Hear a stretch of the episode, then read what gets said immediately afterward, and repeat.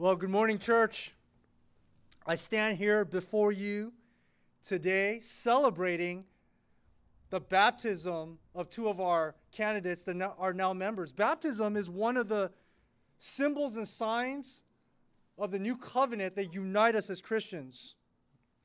We're here at the end of a long election week, and boy, was it long, beloved. Now it's time for the church of Jesus Christ to reunite. As I stand here, I'm no fool, even though 1 Corinthians tells us that the gospel is foolishness to the world, but wisdom to those who believe. And being no fool, I know that many of you are very disappointed with the election process.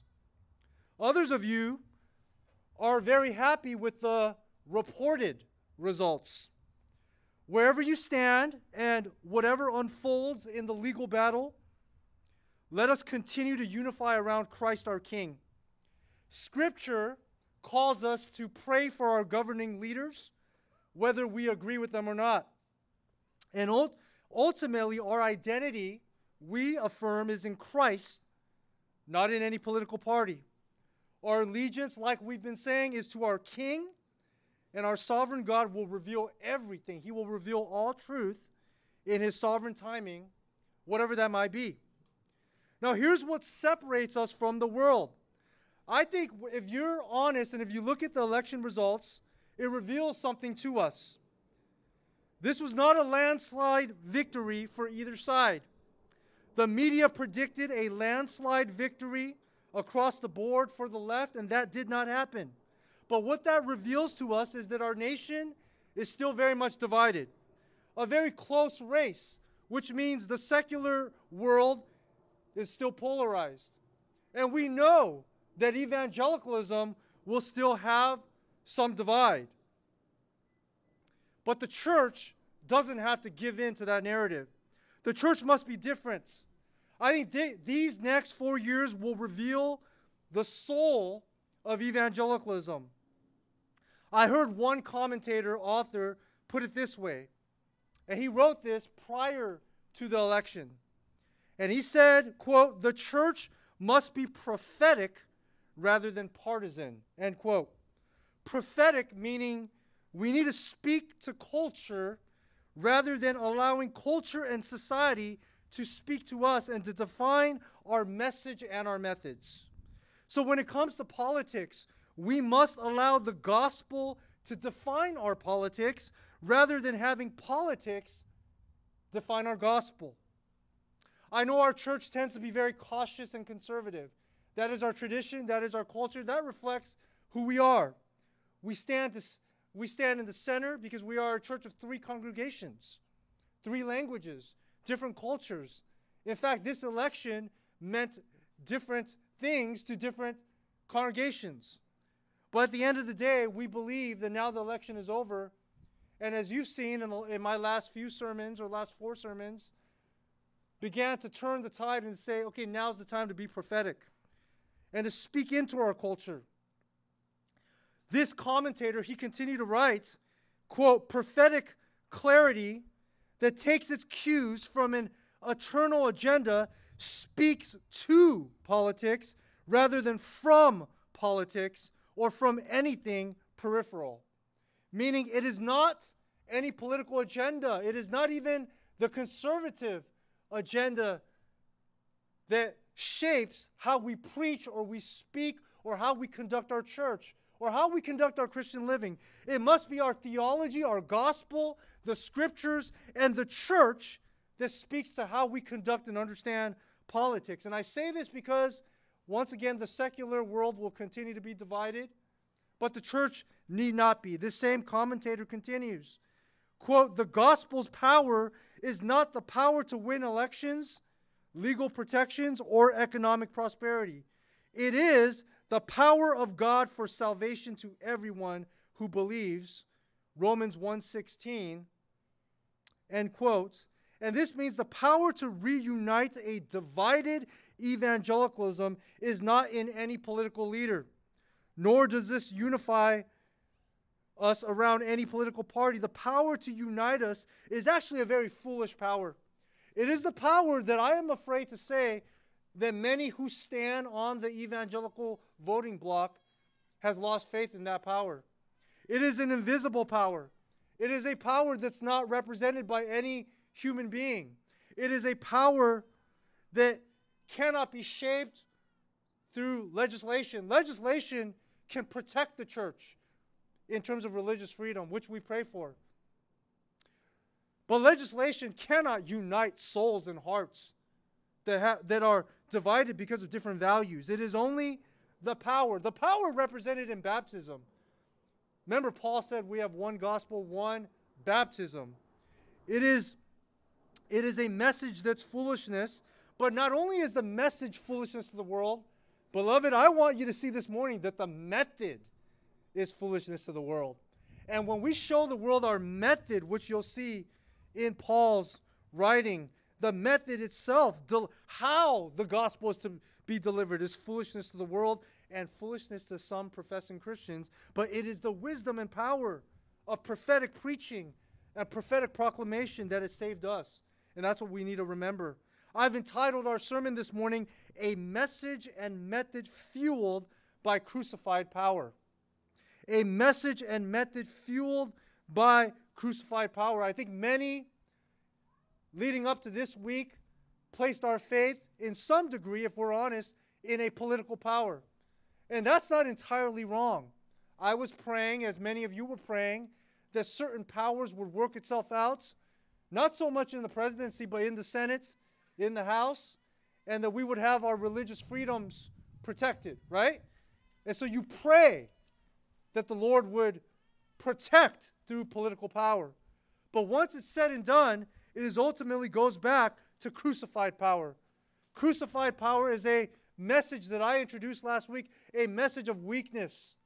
It is a message of yielding to spiritual power. So, once again, a message and method fueled by crucified power. The cross was weakness, the cross was powerless in a Greco Roman society. And the cross is seemingly powerless to many Christians even today because they don't believe in it. They stop believing in it when they place their faith in a political figure. And I want to call you back to what unites us.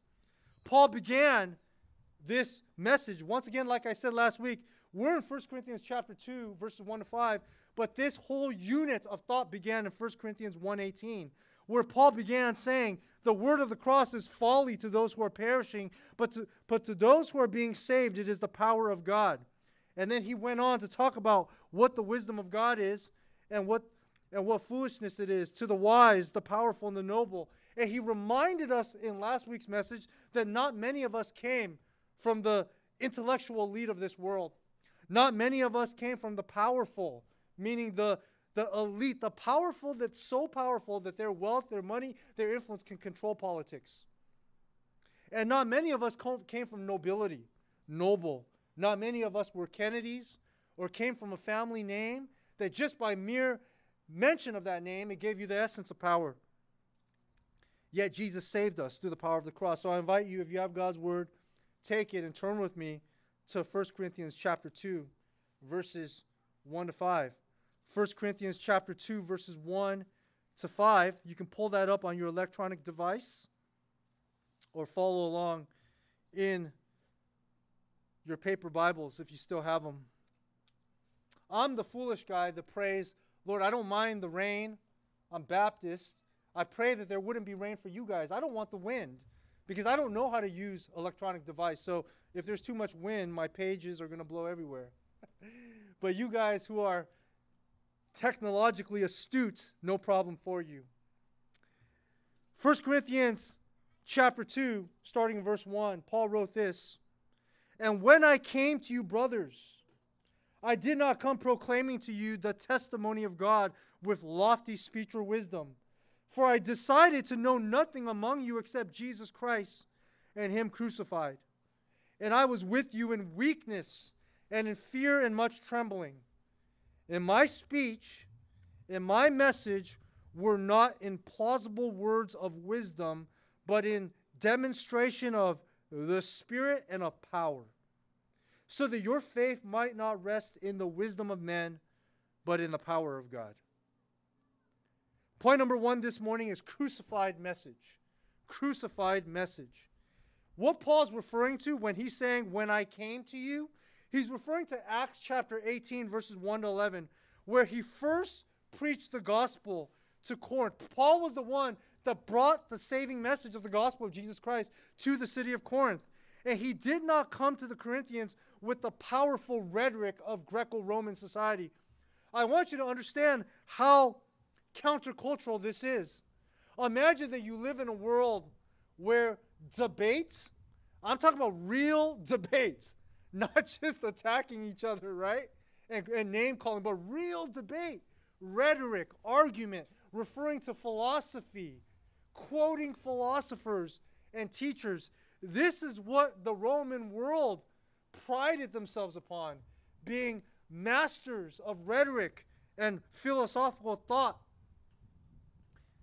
There was a group called the Sophists. Sophia is a name, but Sophia is the Greek word for wisdom. And so their interpretation of wisdom was uh, not some spiritual wisdom, but it was the wisdom to out argue each other. It was the wi- wisdom to point to facts and, and existential reality and say, look, this is what's real and this is what's not.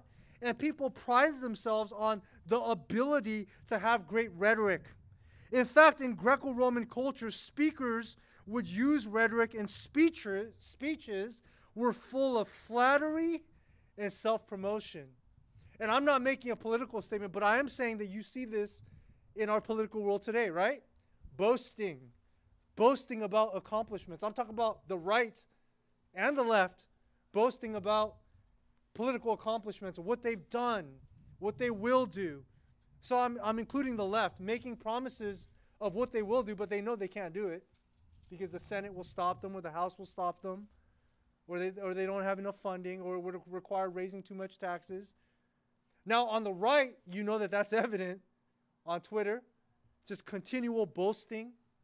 Again, not making a political statement, just saying that when you exit politics, you see this on social media too. You see this in the world of sports boasting, flattery. You see this in Christianity as well. There are times that I've boasted in a theological position. There are times that I've boasted about sports teams, boasting and flattery. But the thing about Greco Roman art, the art of rhetoric, was that you wanted to pop to um, pump yourself up, if you will, and you wanted to push the other person down with your speech. That was the goal. So it wasn't that Paul didn't know how to do this. It was that he refused to do so. Because the very act of doing so, of even defending himself when people attacked him, by putting down his opponents, would nullify the very message that he preached. You see, his message was foolish because it was a horrendous message.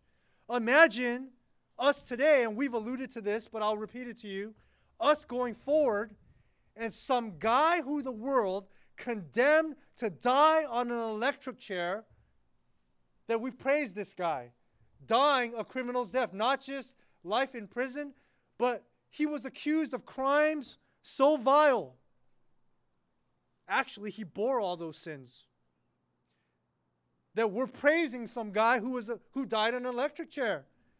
And that the electric chair becomes the symbol of our faith. Imagine that. When we say the cross has the power to save, could you imagine wearing necklaces with an electric chair hanging from it? T shirts, bumper stickers with an electric chair or lethal injection? But that's exactly what Christ represented. What a foolish and offensive, uh, offensive picture of a Savior. You say someone is your king to convince someone that someone could rise from the dead is purely foolish. It defies science, it defies common sense, it defies what's existential and real. And to even have a picture of a king who had a thorn of crown slammed upon him, bleeding, shamefully naked on the cross, all his friends abandoned him, the people abandoned him. And how ugly is that picture of this man hanging there. And for us to say that that is our king, Paul knew that if he tried to say, Look at my God, look at my Savior, he's so much better than your gods, he's much more powerful than Zeus or Xerxes. I mean, people would look at him and say, How foolish. Are you serious? That's your king? And so for him to adopt flattery and rhetoric would undermine the very Savior and Messiah that he's proclaiming. The gospel is not wise at all, it is not powerful at all in terms of human rhetoric and power, but it is the power to save. Why would you and I believe in it? It is because there is spirit and power. There's the Holy Spirit, which we'll get to. And what Paul did was that Paul didn't, again, there's nothing wrong with apologetics in Acts. He refers to philosophy first, right? To the various gods, and he says, I want you to, to hear the God that has no name the God of the unknown, right? He, he does know how to use apologetics. But here, notice that he doesn't begin by debunking evolution. He doesn't begin with classical apologetics in, in terms of, he doesn't say, let me first convince you that there is a beginning. And then let me first convince you that the beginner was moral and that he had design. I'm not condemning that. I'm saying that's not what he did. He, he, he came and he put the cross first. The first thing he did was say, I want to tell you about the guy who died on the cross. I want to tell you about Israel's Messiah, that he is your Messiah. That's what he did. He, he put the cross first.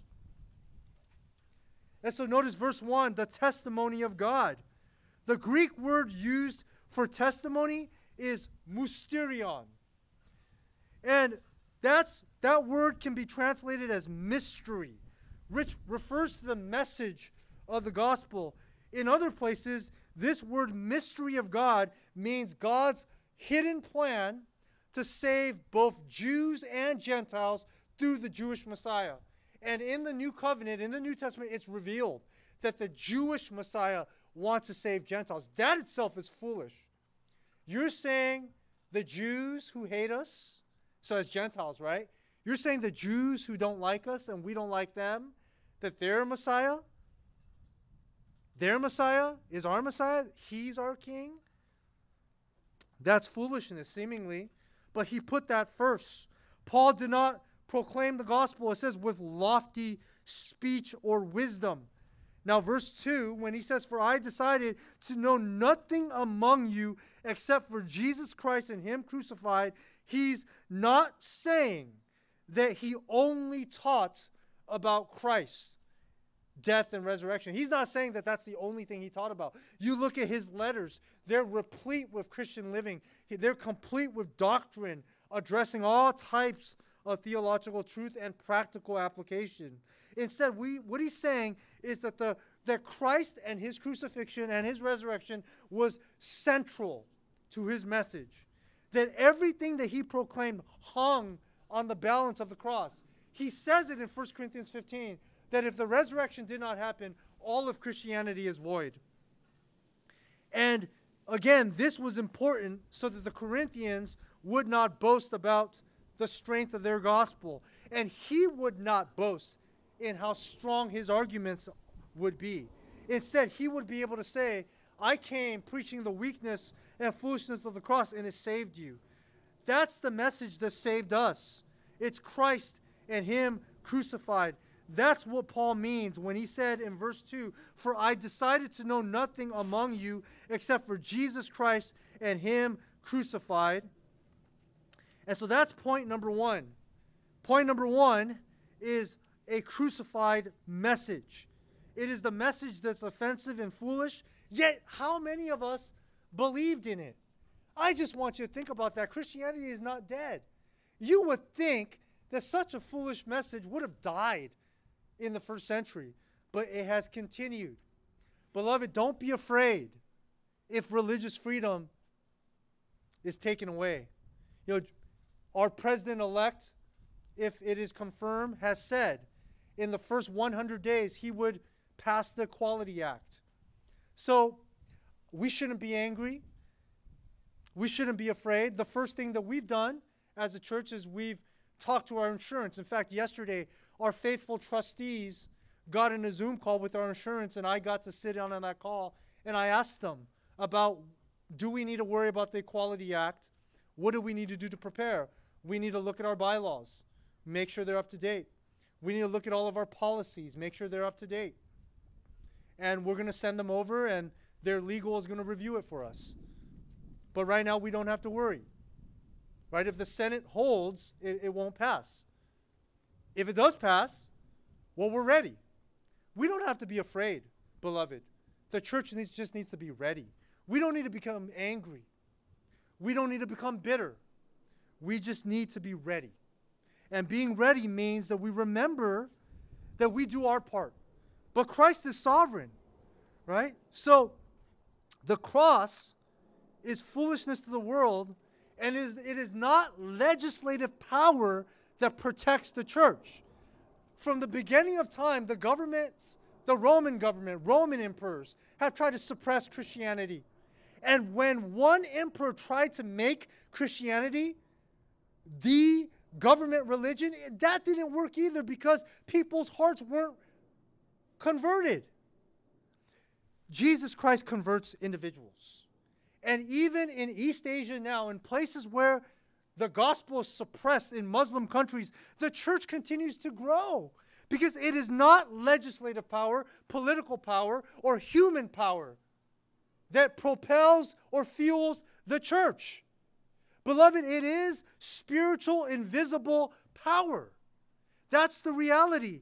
That is what protects the freedom of the conscience that cannot be bound invisibly. It can be bound legislatively, but it cannot be bound invisibly, spiritually. Nobody can tell you how to talk to your family and how to disciple your family. If you are afraid of the moral decline of our nation, there is one thing that will ensure that our nation and our churches and our Christianity does not sink. And it is not what happens in Washington, it's what happens around the dinner table in your homes. Because, parents, you are responsible. We are responsible for teaching our children.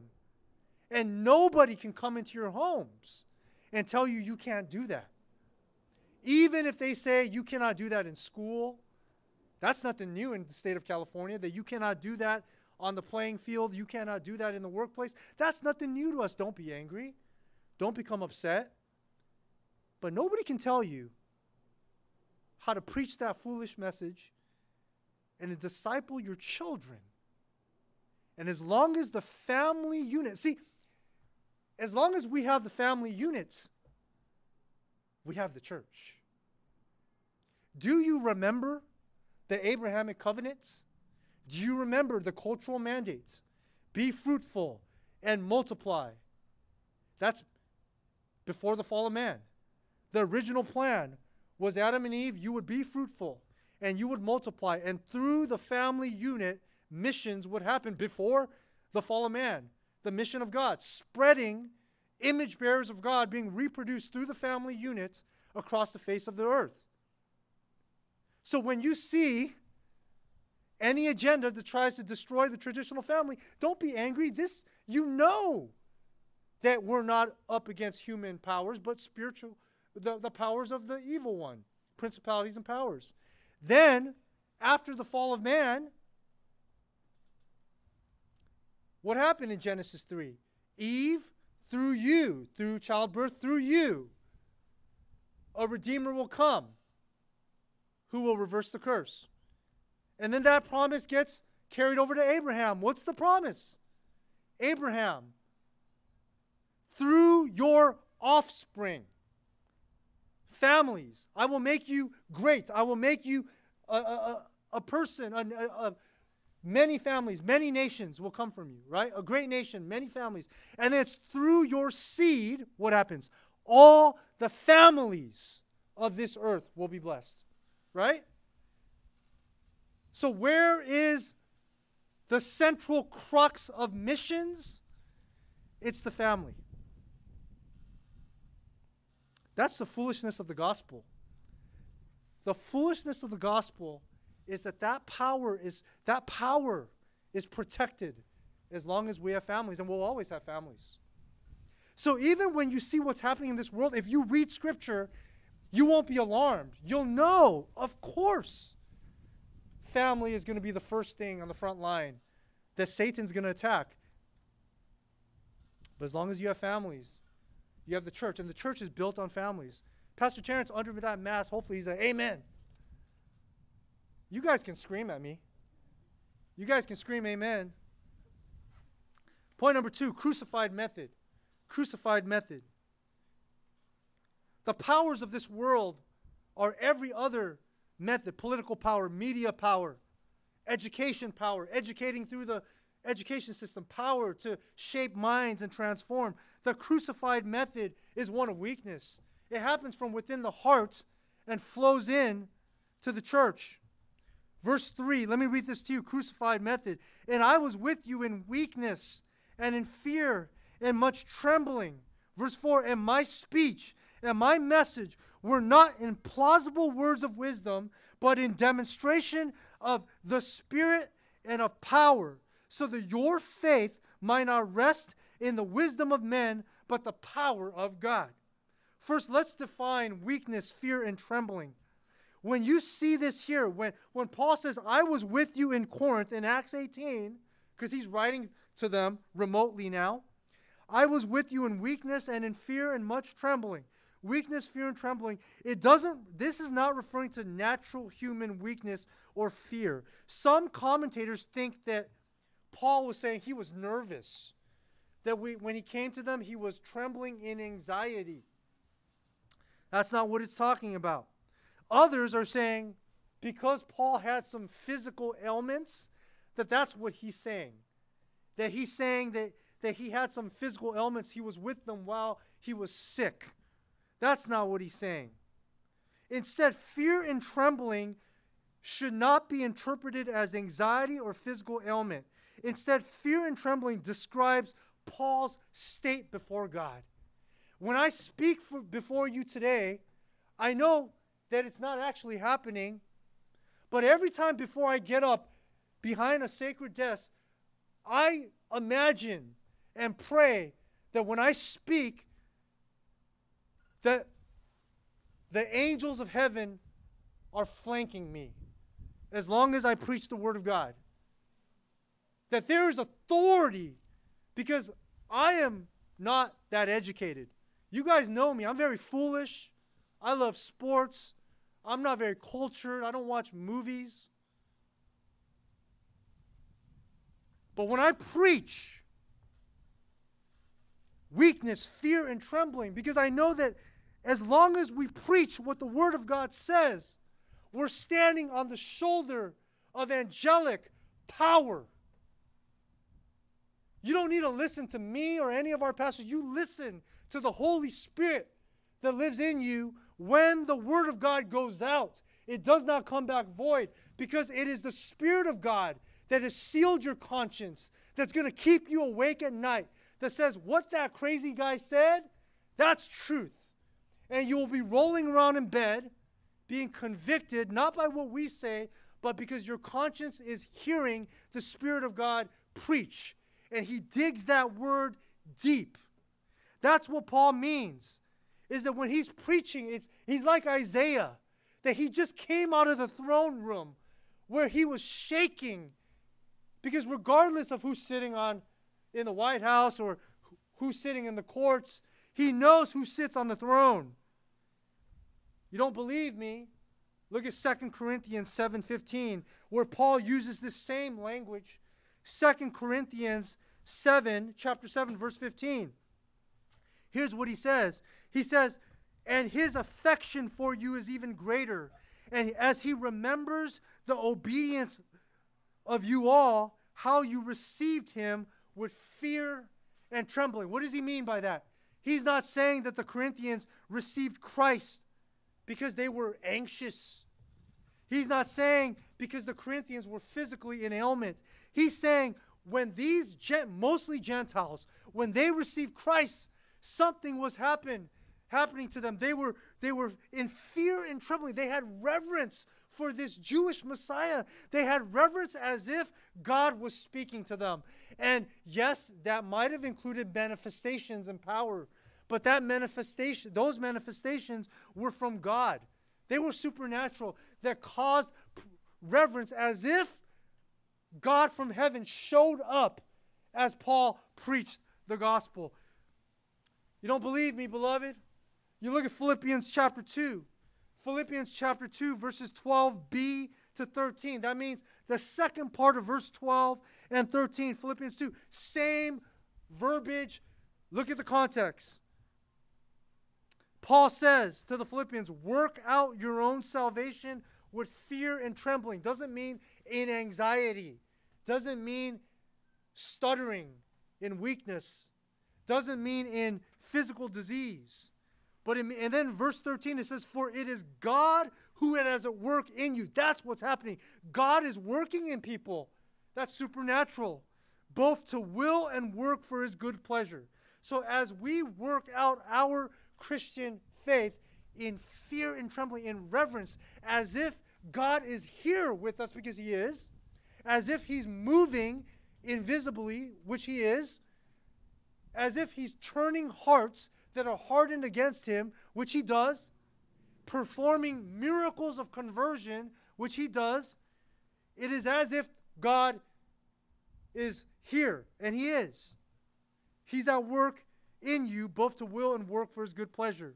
That's what's happening. That's what's happening. You see, one commentator puts it this way in Corinth, quote, the audience was expected to evaluate a rhetorical speech and compare it to others. Rhetorers expected the audience to judge their oral performance. The Corinthians were not acting differently from others who had been raised in a culture that had certain expectations about rhetorical performance. End quote. You have to understand that Paul knew this. Paul knew that as he was speaking for the very first time in Corinth to non Christians, that how they were schooled, that they were examining how good his speech was.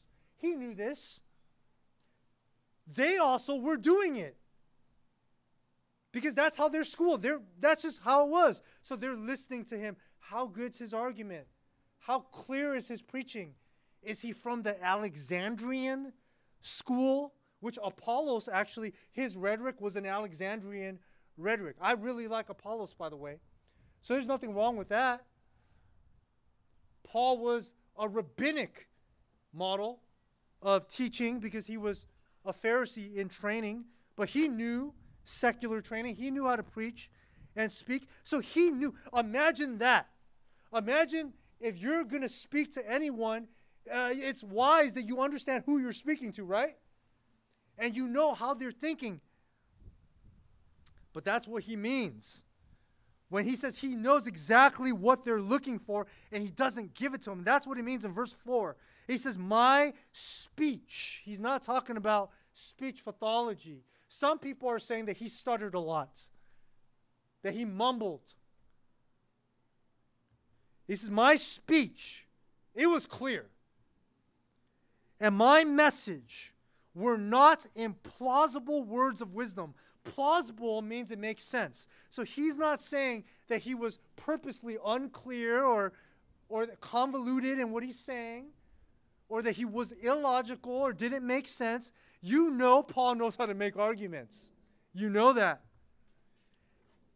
He says, My speech and my message were not implausible words of wisdom according to your standards but in the demonstration of the Spirit and of power, meaning he preached the gospel and it demonstrated that even though he did not adopt whatever popular rhetorical methods, that in the demonstration of spirit and power, that's how they were saved. Now, what's spirit and power?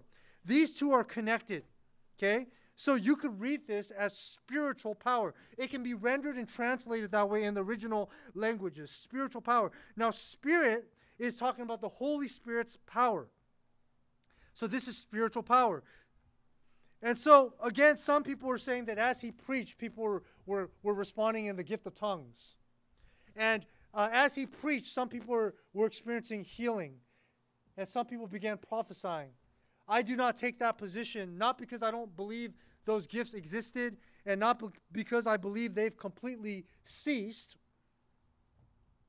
I take a conservative view on that, but we will uh, explain this when we get to chapter 12 through 14. But I don't think that's what Paul's saying here, because the thrust of where he's going in chapter 1 and 2 is attacking the disunity and division in the church. And one of the things they were dividing, the very thing that they were dividing over was I have the gift of tongues, I'm better than you. He has the gift of prophecy, he has the gift of healing. These guys are better than you guys, right? So if that's what they're fighting over, He's not going to say, I came with that power. I am so much better than you guys. In fact, he's saying, I'm coming with weakness. I'm coming without those things. I'm coming with, with the spirit of power. So I, what I think he's talking about is conversion. That is a conservative interpretation. I think that when he's talking about spiritual power, he's talking about spiritual conversion, which is a supernatural miracle. And after that conversion happens, yes, in Corinth, the believers, some of the believers receive these manifestations and these gifts. Other spiritual believers, other believers receive other spiritual gifts. And then in verse 5, he gives you the reason. And the so that in the Greek is the hina clause. This is verse 5. Here's the reason. So that your faith, your salvation, might not rest in the wisdom of men, meaning the arguments of, of convincing people through secular rhetoric and power, but in the power of God. That's what his point is. And actually, his thrust is to unite people. So, this is what evangelicals need to hear today. We need to return to spiritual power. Not that we don't care about what happens in politics, but that we care enough to care, and then we sit back and say, well, ultimately, spiritual power is what is going to bring about change. And we need spiritual power. Charles Spurgeon said it perfectly when he put it this way. He says, quote, the power that is in the gospel does not lie in the eloquence of the preacher. Otherwise, men would be the converters of souls. Nor does it lie in the preacher's learning, which means how educated or how much information the preacher is able to give. Continuing quote, otherwise, it would consist in the wisdom of men we might preach until our tongues rotted, till we would exhaust our lungs and die. But never a soul would be converted unless the Holy Spirit be with the Word of God to give it the power to convert the soul. End quote. And this is what I mean that preachers must take our stand behind our pulpits, parents must take your stand as you put down the tantrums of your children, struggle, pull your hair out, and try to raise them. Help your kids with their schooling. Help them understand the worldview, right? It's not human power, it's spiritual power. Just to pause for a moment and say, God, I can't do this. I need your power right now. I need spiritual power. To understand that we must be prophetic, not partisan. Prophetic means we interpret for people society, what's going on. We need to begin to interpret for people how to understand what's happening in society, how to understand what's happening in this world. Not by social media, not by what the media says, not by what the newspapers say. I'm not, I'm not saying be a hermit and don't read any of it. I'm just saying the final crux of interpretation must be prophetic, which means we use scripture, we use Christ, we understand the covenants and how they relate to each other. We understand redemption. And we understand the power that we have through prayer. And it, it is that prophetic power that we speak life into society and into culture. And that is the prophetic voice that Paul's talking about. It is a spiritual power, it converts the soul. Let me conclude the exposition, and then I'll, I'll give you a few quick application and it won't be long, and you'll be back in your cars, or maybe not today, but soon you'll be back in your cars. The reason why the cross is at the heart of the gospel is so that our salvation would not rest upon human ability or power. That's Paul's point. It is the foolish power of the cross that saves our souls. The cross conveys brokenness, weakness, and the miracle of conversion. And this is opposed to any rhetorical brilliance or man's argumentation. The big idea, the main point this morning is this, and it's on your outlines. It's we proclaim Christ crucified so that the Christian conversion will rest upon divine power, not human persuasion. I think that's pretty clear from the scriptures. We proclaim Christ crucified so that Christian conversion will not rest upon divine power, but human persuasion. Here's three short application points, and we'll continue to expand on these prophetically in the weeks to come. Here's what our nation needs. Here's what evangelicalism needs. We need to reunite at this time, regardless of what happens on in December, when the when the courts confirm the president elect or confirm whatever happens. This is what we need come January when the president is inaugurated, whoever he will be. Number one, we need to reunite around the mission of the church, which is disciple making. When we remember the mission of the church, we will remember the priority of our relationships. We will remember what Jesus has commanded and called us to. It's very simple. He's called us to make disciples. What do those disciples look like? Well, He's also given us great commandments. So remember what God has commanded us to do. He's commanded us to make disciples, disciples who love God and love neighbor, disciples who love God and love one another. He's said it over and over again because he knew we needed to hear it. Over and over again, like a broken record throughout the New Testament, love one another, love one another, love one another. They will know, the watching world will know that you are mine that you are Christians if you love one another. And what the watching world sees today is evangelicalism polarized and divided by politics. So we need to reunite around the mission of the church to make disciples who love God and love people. And we can't love people if we don't first love one another, who, whom we share a common baptism, a common testimony, right? And it's in the family. Now I'm moving into your individual families where the power of the gospel can be taught and modeled through discipleship. It is the role of the church, pastors and leaders, to equip the saints for the work of the ministry, which is to make disciples in the church and in the home and in your communities. And so that's what, what we return to. We continue disciple making, we continue equipping. God has blessed us. God has shown us how, in the midst of pandemic, we have a parking lot we have a lot of space. We can continue to use this. Let's pray for the church. You know, I'm friends with a lot of pastors. Pray for them. They're struggling. These are good, solid churches that were renting schools. The schools aren't open, so they're not open. And when the schools reopen, those schools don't have to renew those leases.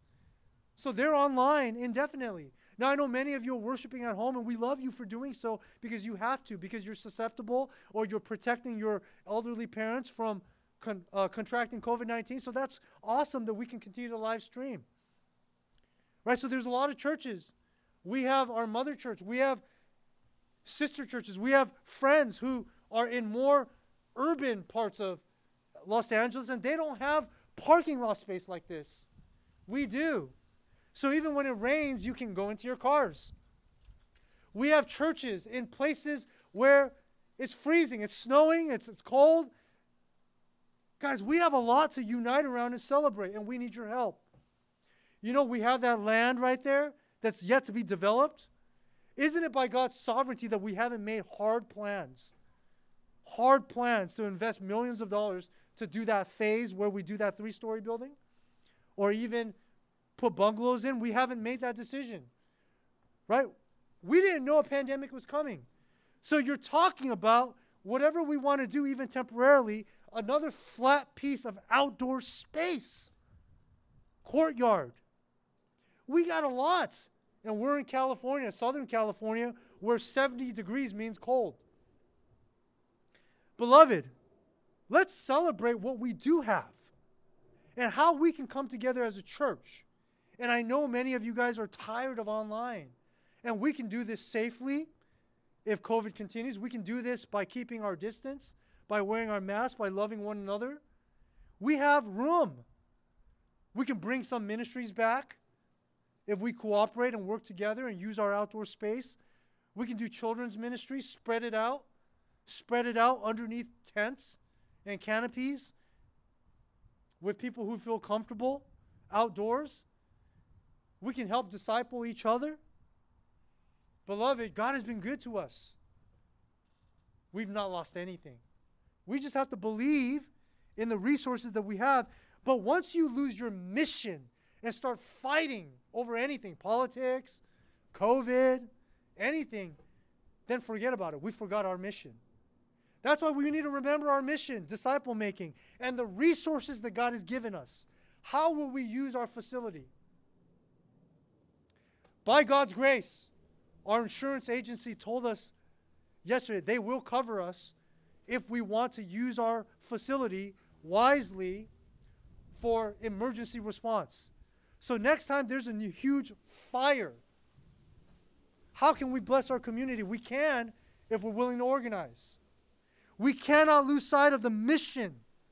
Reunite around a mission. Point number one. Application number one. Number two, reconcile relationships around the gospel. The gospel gives us the spiritual power to reconcile all conflicts, all differences, and we'll talk about this more in the weeks to come in 1 Corinthians. Reconcile differences. That power comes through the gospel.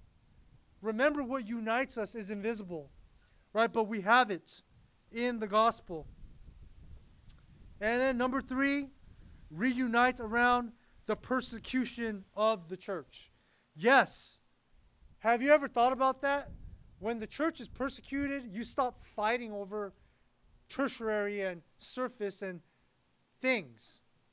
When the church is persecuted, if there is more persecution in the coming days that revolve around sexuality, gender issues, marriage, identity, churches will unite around the gospel. Churches will unite around the essentials. Sometimes, beloved, persecution is a good thing. It's a good thing when we realize what we're fighting for and what's at stake. And so, three things you reunite around the mission of the church, which is disciple making reconcile our relationships around the gospel, number two. And number three, reunite around the coming persecution of the church and continuing to pray for Christians all around this globe who are actually under fierce persecution. So I, I invite you now to pray with me. I'm going to pray. We're going to sing one more song, and I'm going to come back up here and lead us in the benediction. Let me pray for us. Father, we come before you, and we thank you for what we can celebrate, the resources that you've given us, starting with the spiritual resource of the gospel. Father, I pray, Lord, that you would continue to move in our hearts. Be that solid rock that we stand upon, the foundation, Jesus Christ, the unshakable truth, Christ, and the resurrected truth that is made clear and plain through the gospel. Father, I pray that our church will be prophetic in the days to come. I pray, Lord, that we would fears, fearlessly seek to unify around the truth and, and be that voice that evangelicalism needs that's united. Father, I pray for any broken relationships in our families that you would unite them now. Father, I want to pray for all the disciple makers that you would give us wisdom and discernment in terms of how to make disciples in challenging times. And will you Give your cover of protection over everyone who's here and everyone who's listening at home in the midst of an ongoing pandemic and numbers that are surging in certain parts of the world and in certain parts of this nation. But we thank you for what you have given us. In Jesus' name that we pray, amen.